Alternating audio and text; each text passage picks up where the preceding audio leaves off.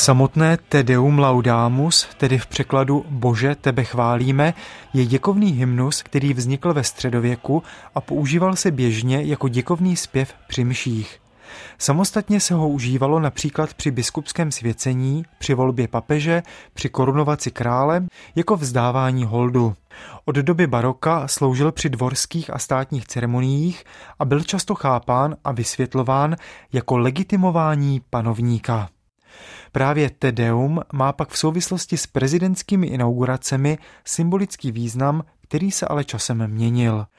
Pokud šlo výhradně o liturgický obřad, ten v katedrále v souvislosti s inaugurací hlavy státu proběhl jen čtyřikrát. Tomáš Garik Masaryk jako evangelík ho odmítl, stejně tak Edvard Beneš. Vyslechli ho ale Emil Hácha, Klement Gottwald a dvakrát Václav Havel. Nejprve v roce 1990, když byl Havel zvolen prezidentem České a Slovenské federativní republiky a následně v roce 1993 při příležitosti vzniku samostatné České republiky.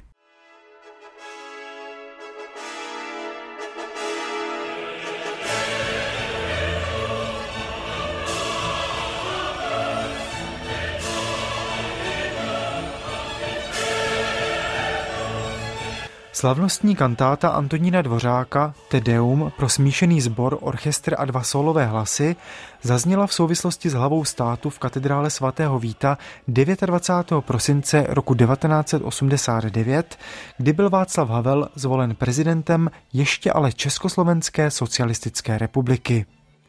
Na provedení se tehdy podílela Česká filharmonie a Pražský filharmonický sbor a právě od nich vzešla nabídka uvést toto dílo i dnes při inauguraci Petra Pavla.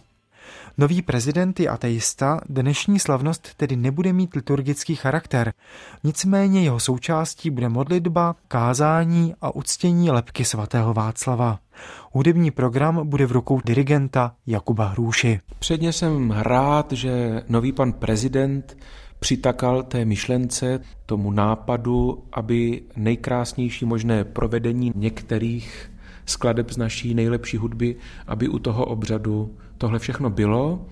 Jsem rád mimochodem i za Českou filharmonii, pochopitelně si vážím toho, že jsem byl osloven jako ten, kdo se toho může ujmout. Velmi to pro mě znamená, protože si myslím, že v symbolické rovině, o kterou konečně u té inaugurace samozřejmě jde, tak eh, u toho být je pro mě velká podsta.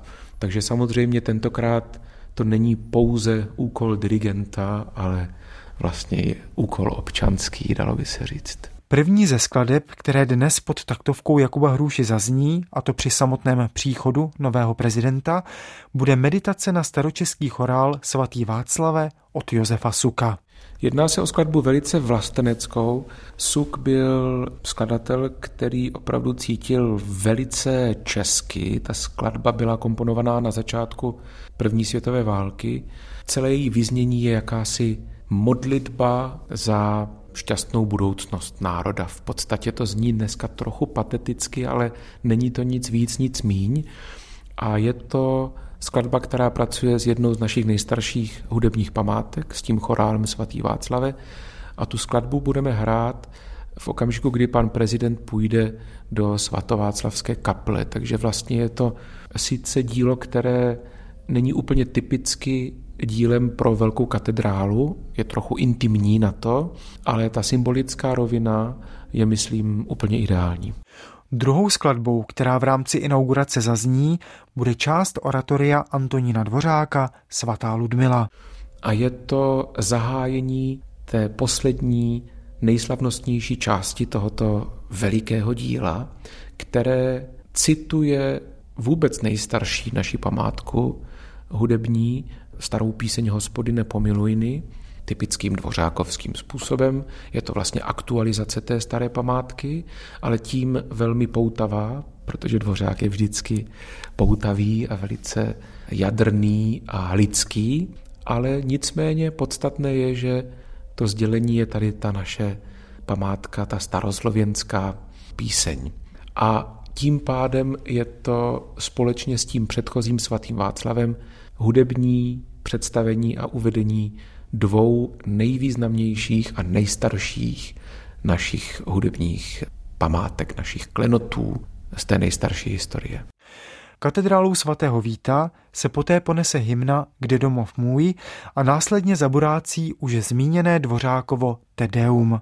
To se podle slov Jakuba Hrůši hodí ze všech duchovních skladeb ke slavnostním příležitostem úplně nejlépe. Potom, když člověk chce skutečně završit celou tu oslavu nějakým dílem adekvátním, nejlepším možným, tak myslím, že asi žádné dílo se k tomu nehodí lépe než Tedeum, minimálně pokud mluvíme o obřadu v katedrále. A je to z několika důvodů. Za prvé to dílo je oslavné, má v sobě zdravou monumentalitu, má v sobě taky liričnost, kontrast a jak to je u nejlepšího dvořáka zvykem, oslovuje, myslím, srdce kteréhokoliv posluchače. Dvořák sám byl velice věřící člověk, to dílo, ten text určitě mu byl velmi blízký, ale to celé pojetí té skladby komunikuje úplně s každým.